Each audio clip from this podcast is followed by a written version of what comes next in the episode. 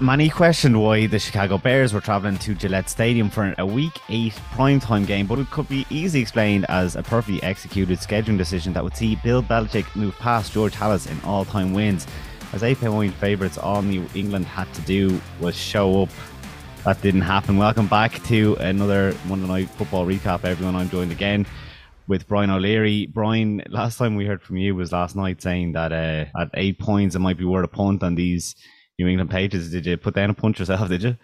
I did, Mark. It's good to be back with you, uh, discussing another Monday night game. Yeah, you're you're right. On the show last night, I got my hands, uh, I got the knuckle wrapping, shall we say? I did put up that I felt this was a, a game. I also said on the betting podcast earlier in the week when me and Michael did our analysis on this game. Everybody, I think, in their right mind, thought this was a a Patriots win and a Patriots comfortable win, but it didn't play out that way. I think what we established last night is I don't think the Bears are as bad as people think, and I don't think the Patriots are as good as people think. And me included was getting ahead of myself, saying, "Well, the Patriots are going to be four and three going into MetLife this weekend against a resurgent Jets team, and it makes for a great AFC East game, and it still does. But um, I certainly think we have to give the Bears kudos for going in there and and essentially they it was it was so one sided. Um, I know we're going to get into it now, but it was a very one sided Monday night game. Yeah, when when I turned on the the whatever the breakdown in 40 the 40 minute recap of this game and you see it's 34 minute 34 minutes long i was like beautiful that's all i want for this game. And you know straight away that the bears have executed the run game which is kind of what they're doing all year. Um i didn't anticipate that it was going to be so much of justin fields in it. Now as a team they went off for 243 yards. David montgomery and khalil herbert both 60 yards each. They both had like split the carries. David Montgomery had a touchdown in there. But it's really what Justin Fields was able to get done. It's an interesting one, Brian. I know you're not a Jalen Hurts fan, but like watching this game, I'm kind of like, I know there's been comparisons made to Jalen Hurts with Justin Fields, and that's kind of how I saw him in this game. That like he his passing isn't perfect, but when you have that run game there, he really opens it up. What did you make of him? I don't. I think can't be can't help but be impressed with him last night. Yeah, we've been very tough on him. We've discussed the fact that the Bears' offensive line doesn't give him much of an opportunity in some games. But last week in a, in a poor game against Washington, I felt he played well, and they were unfortunate not to win that game. And last night they were struggling to maintain him. I thought his accuracy last night was much improved. I mean, he, Mooney was he had some nice throws to Mooney, some nice throws to the tight end, and um, he got out on the perimeter. But his running skills, his running skills are not to be discredited. He really is a very effective runner. I think he went for 82 yards in rushing last night. There was times where the Bears did get, or not the Bears, the Patriots defense and the front seven did get to him, and he was running around. And nine times out of ten, we've seen him being sacked in those positions. He managed to escape players with his versatility and get away from them. And then not only that, when he did get away, he didn't always run. He went with the throw and he was he was finding players in open space. So it was really positive. I, I can understand why Bears fans. I saw something last week where there was a conversation with the Bears potentially picking top five and the likelihood they would have to consider a quarterback. But the Bears fans who I know have maintained the same consistent message throughout the course of the season.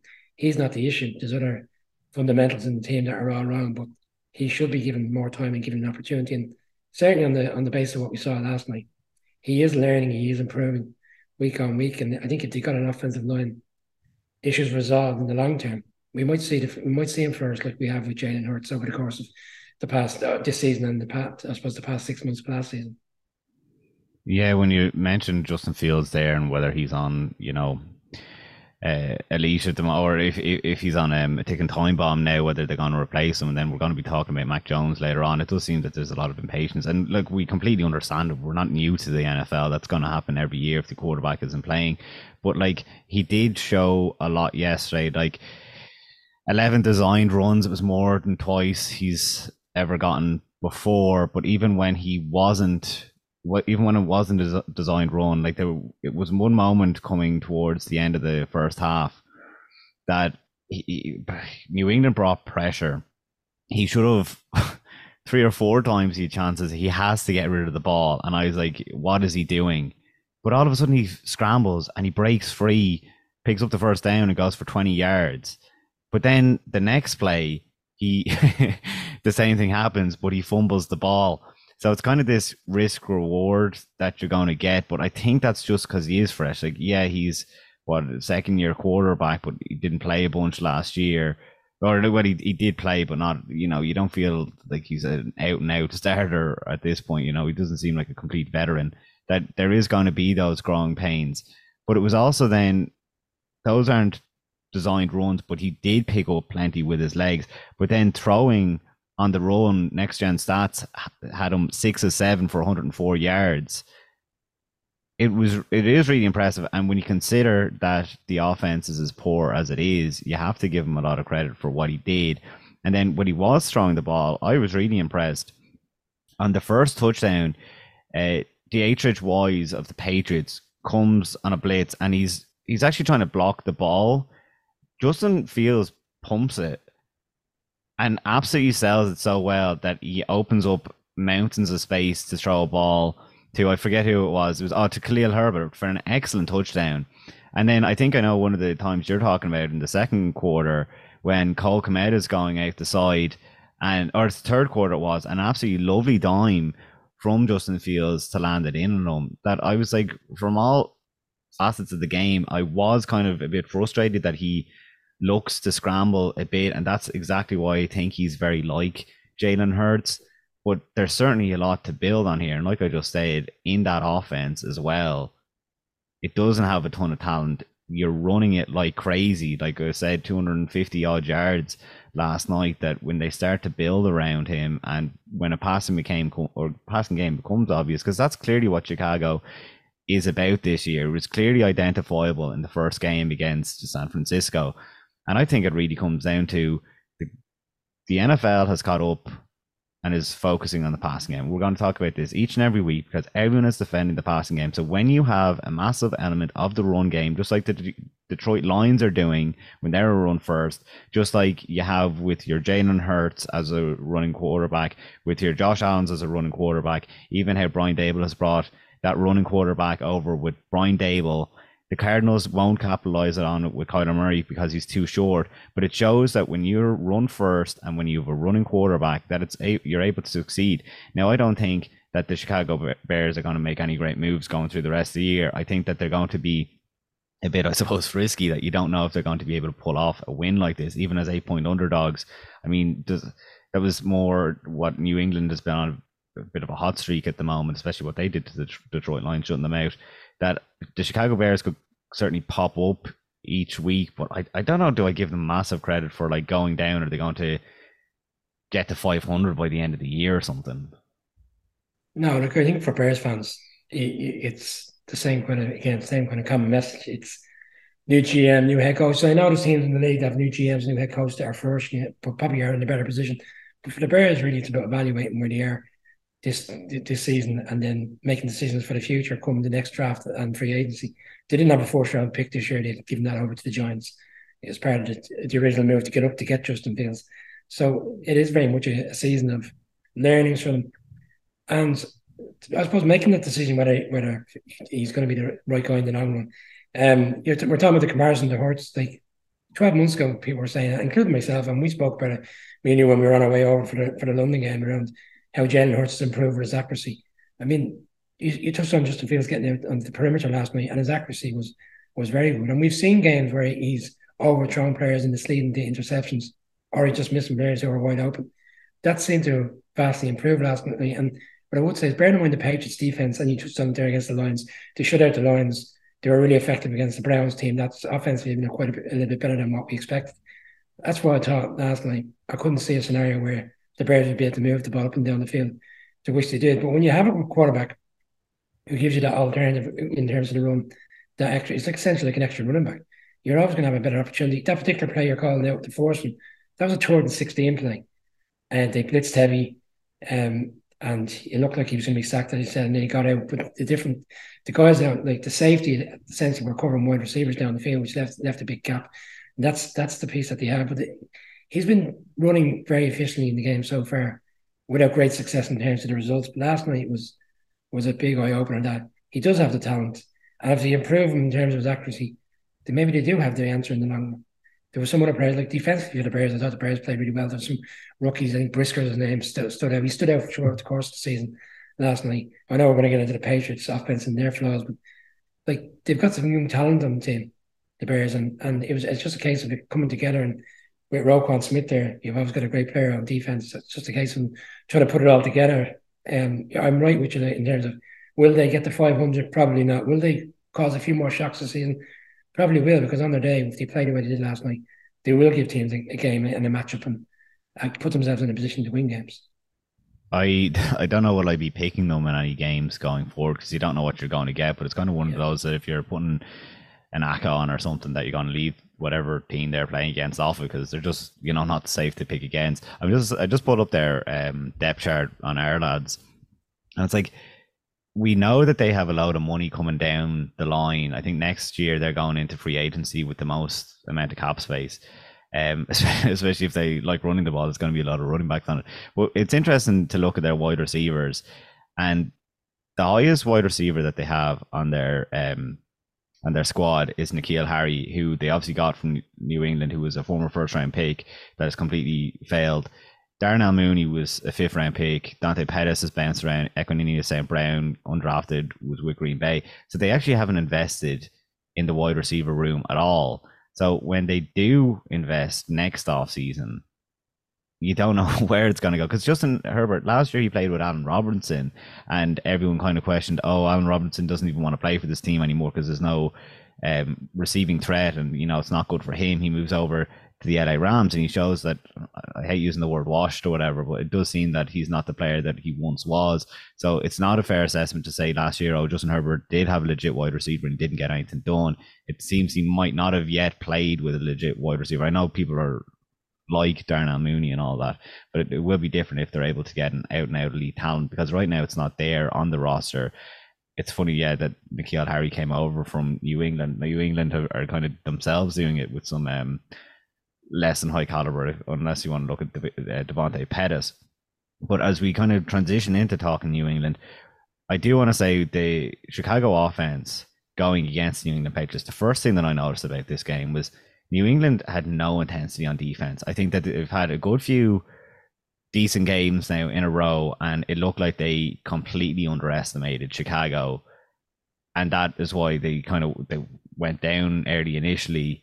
But I was just shocked to see like there's screens and there's like I, I, I meant to go back to get the play because I'm watching the 40 minute um, version and I don't think the display in particular was going to be needed. You know, I, I didn't take any kind of real mental note, but it was early on in the first quarter and there was a screen by the Chicago Bears and the New England players just watched the play out and they make a tackle maybe two yards after the player catches it and the rest of the guys are checked out looking over the sideline. What's the next play? The play's still going on, and he goes and he picks up another three yards, and it's like, what were they doing? It was, I think, a sign from the very beginning of the game, but it wasn't just defense that lost this game for New England, even though they gave up what 33, 34 points. the quarterback situation, Brian, what is going on? Well, Zappe has been has been quite good in the game in which he played. I mean, he, he came in in a difficult situation in Green Bay. He was comfortable against the Lions, and he stood out last week. I felt against the Browns. Um, we've had a conversation on the show around who should be the starter. I have maintained Mac Jones as the starter because uh, Michael, for example, has called it with a scenario throughout the course of the years where the Patriots and other teams have moved on from a quarterback, quarterback inadvertently. Like that wasn't the plan, but things happen during the season. And you, you find the right guy, and it's the hot hand. But Mac Jones is only in the league, well, less than less than two years. He's like they drafted him at 15 in that draft, um, the 15 pick in, in the first round. So it's not a scenario where a quarterback's been there five or six years and you say, right, the time is now to move on to this other guy. So I, I did agree with him coming back in. I felt he this was the right game to bring him back in. And you know, in, in with the mindset of going to a big AFC East clash this weekend, a game on from that injury. Um, there's a there's a two there's two storylines today. One of which is he's been pulled and Zappe's been brought in, and Belichick will just if he sees it's not the right situation, he'll bring in the right man, and he feels Zappe last night. Um, was it very early in the game for me? I thought it was too early in the game to be pulling them so early. They were still well in the game. There was no need to do it. But then today, there's also people saying his his his ankle strain, his high ankle strain, is not right. Uh, they felt he was. Some people felt he was coming back too soon. he was adamant he was ready to go, and then they're saying he wasn't ready to go, and they quickly recognised that and took him out of the game. I guess we'll never get to the truth. Maybe it's a a balancing act. Maybe it's somewhere in the middle. He's not fully fit, but at the same time, he didn't look up to it. And um, I just think the Patriots are bringing more story, story and more pressure on themselves. Because where do they go from here on Sunday? Like, is it back to Mac Jones or is it back to Zappe? And then when Zappe came in, initially it looked like, yeah, okay, makes sense. He goes and has two two drives. They go up in the lead. That to me was the most surprising part, part of the game. They got up 14 10, haven't been 10 down. I expected that Patriots defense to then start. You're right in terms of they looked a little bit complacent, but haven't had those early early scares to be 14-10 up. I thought they'd really step up then. That didn't materialise. But in the second half, Zappe was non-existent as well. He was shut down towards the course of the game. So now, now we're the Patriots fans are in a precarious situation. I don't think they know what's the right way to turn for this game this Sunday today. Did they rely on Mac Jones and hopefully he's a little bit fitter? Um, or do they, they continue with Zappe and hopefully he, they see the form which they saw when he was in the, the three other games in which he played previously? yeah, it's mad how you say it because like when Zappe comes in, now I hate that the game in 40 does this. You actually don't know he's been benched. It's like, is that number four that's after coming out here? Because again, it's so early in the game. We're like, Jesus, what, what's Mac Jones been benched for? Zappe comes in and he leads two touchdown drives immediately. But it wasn't just like, you know, that they ran the ball. And he made plays in that. He had a 30 yard touchdown to Jakobi Meyers. And the Rhamondre Stevenson score after that was set up with a beautiful 40 yard, 43 yard pass to DeVante Parker. So he looks like he's on fire, and I'm thinking, excellent. I'm making notes, thinking we're going to talk about this. Zappe comes in, serious quarterback controversy. But then coming out into the second half, I, I was going making the stats out. What were his first half yardage and uh, completion percentage and all this? It summed up in he had two three and out drives, and then he had two drives that ended with interceptions how can someone go from so hot in their eight minutes of play in quarter two to just off a cliff? Like if he continues that play, we're talking all kinds of stuff. Like there's no way um, that Mac Jones is getting into this. That Bill Belichick is an absolute genius, knowing when to bench Mac Jones, even though that's a crazy thing to do. That New England fans had gotten their way. They were chanting for Zappe in the in the crowd and was very audible they get their way. They're high and mighty that Zappe is in, absolutely balling, and then he just went off a cliff. Like I, it, it's kind of inexplicable because you know confidence obviously shouldn't be an issue, but then they completely stalled. That that's why we have this you know quote unquote controversy going forward. Now I do agree with you that Mac Jones should stay in there. He did go to the Pro Bowl last year, even if it was an alternate. He has. This was him last year. You know, the Patriots, we were all thinking, geez, how have they gotten another quarterback in Mac Jones? Oh, Mac Jones should have been the quarterback that um, Kyle Shanahan wanted third overall when they trade up and gave up a bunch. That you can't move on from Mac Jones just because the storyline with Bailey Zappe is, oh, another, you know, ruthless underdog is going to come in and get it done. That Mac Jones was drafted for a reason. He has more in his career, and whether that's college or last year in the NFL, uh, going for him now, yeah, when he starts the game with two, three and outs and a shocking interception, I mean, I don't know what he was doing. There was a drop directly before the interception. There was a drop that I suppose I think it was on Rhamondre Stevenson that you know, I was kind of thinking, oh, you know, he's not going to be happy. That shouldn't go down into his stats. But then the way he floated this next one, it was always getting picked off.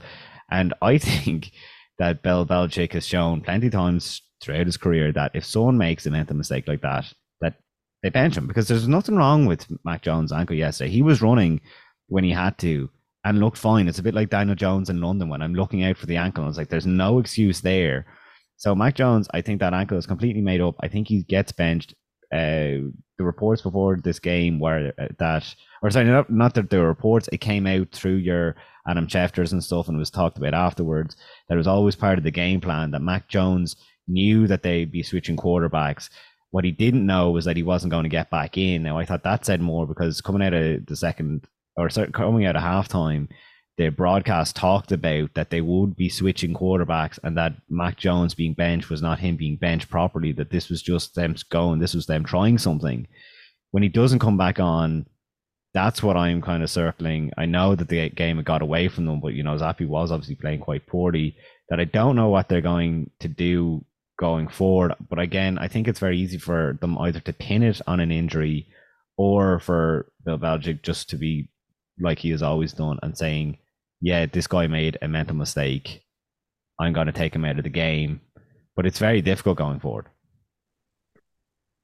I, I didn't buy into this. They're going to have a dual track quarterback scenario here in this game where they're going to play both of them. How does that make any sense for either player? Where, where how does that make any sense for the consistency of an offense to have two different quarterbacks? It's not like they're bringing in a quarterback such as Mariota in in Vegas last year for a wildcat situation, and then he goes back out again and Derek Carr comes in, or other scenarios where we see in the league. Like that doesn't make any sense to have different quarterbacks. You're right, Mac Jones on, on the ankle injury, he ran for 24 yards, you know, early on, and he was scrambling and he looked fine. And what would he have had if he had stayed in the game? Who knows? He got up to 56 if he was under pressure and he was scrambling on the perimeter. Um, like is, what we saw in the second half last night was a defense and essentially shut him out. And he had 185 yards. How many of them were in the first half? I think it was something over 100 in the first half. Um, and there was little, little to be done in the second half.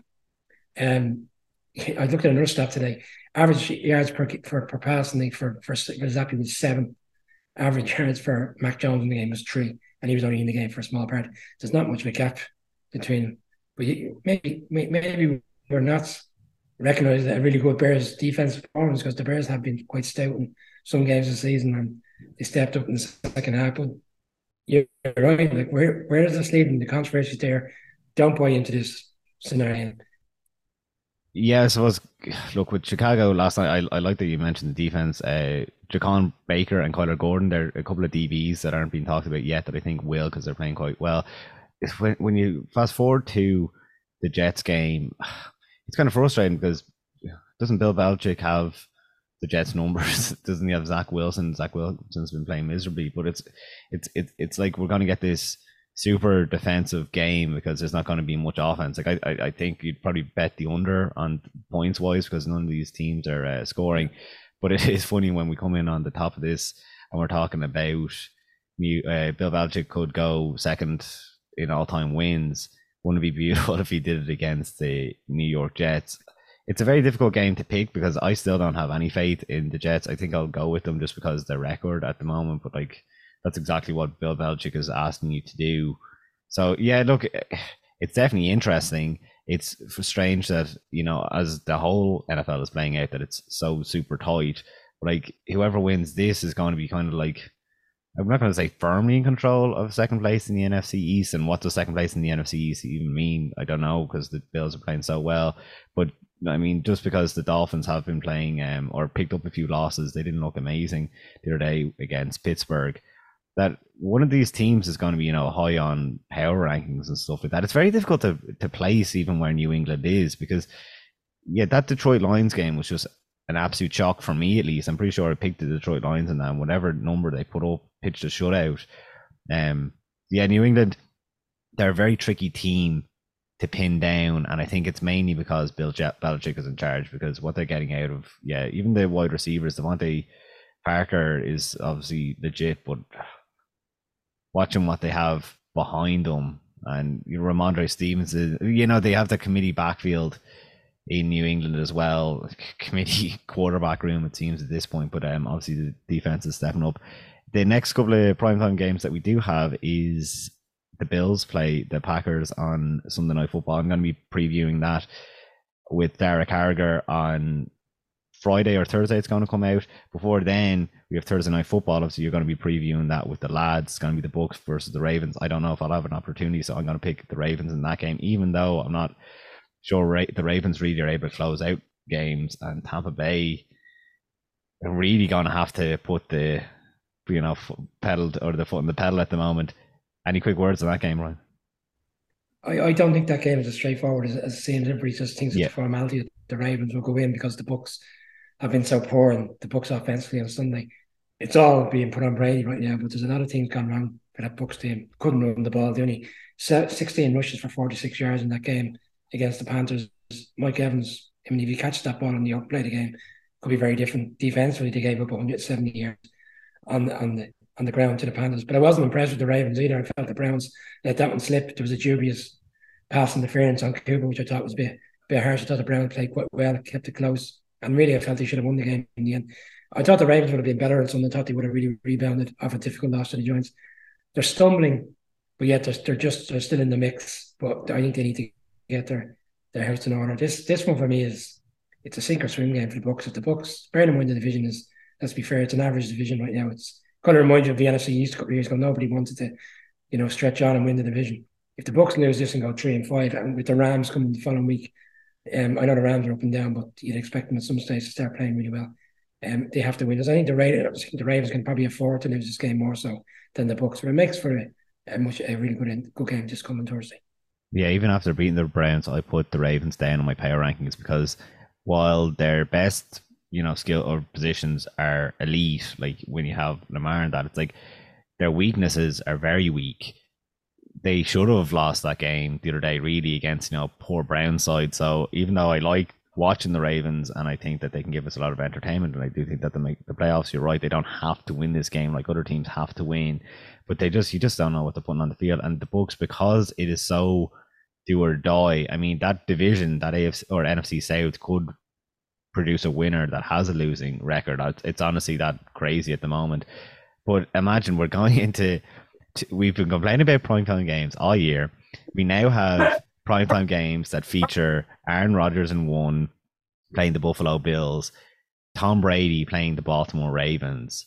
And we're probably still complaining, being like, oh, these Tom Brady and Aaron Rodgers teams are so bad that they're going to be absolutely uh, washes or whatever. I yeah, I think it's going to be a good game. I'm not at all confident in the Ravens pick. I just think that Tampa Bay you have to go on what they've shown us so far, and there, it hasn't been a lot.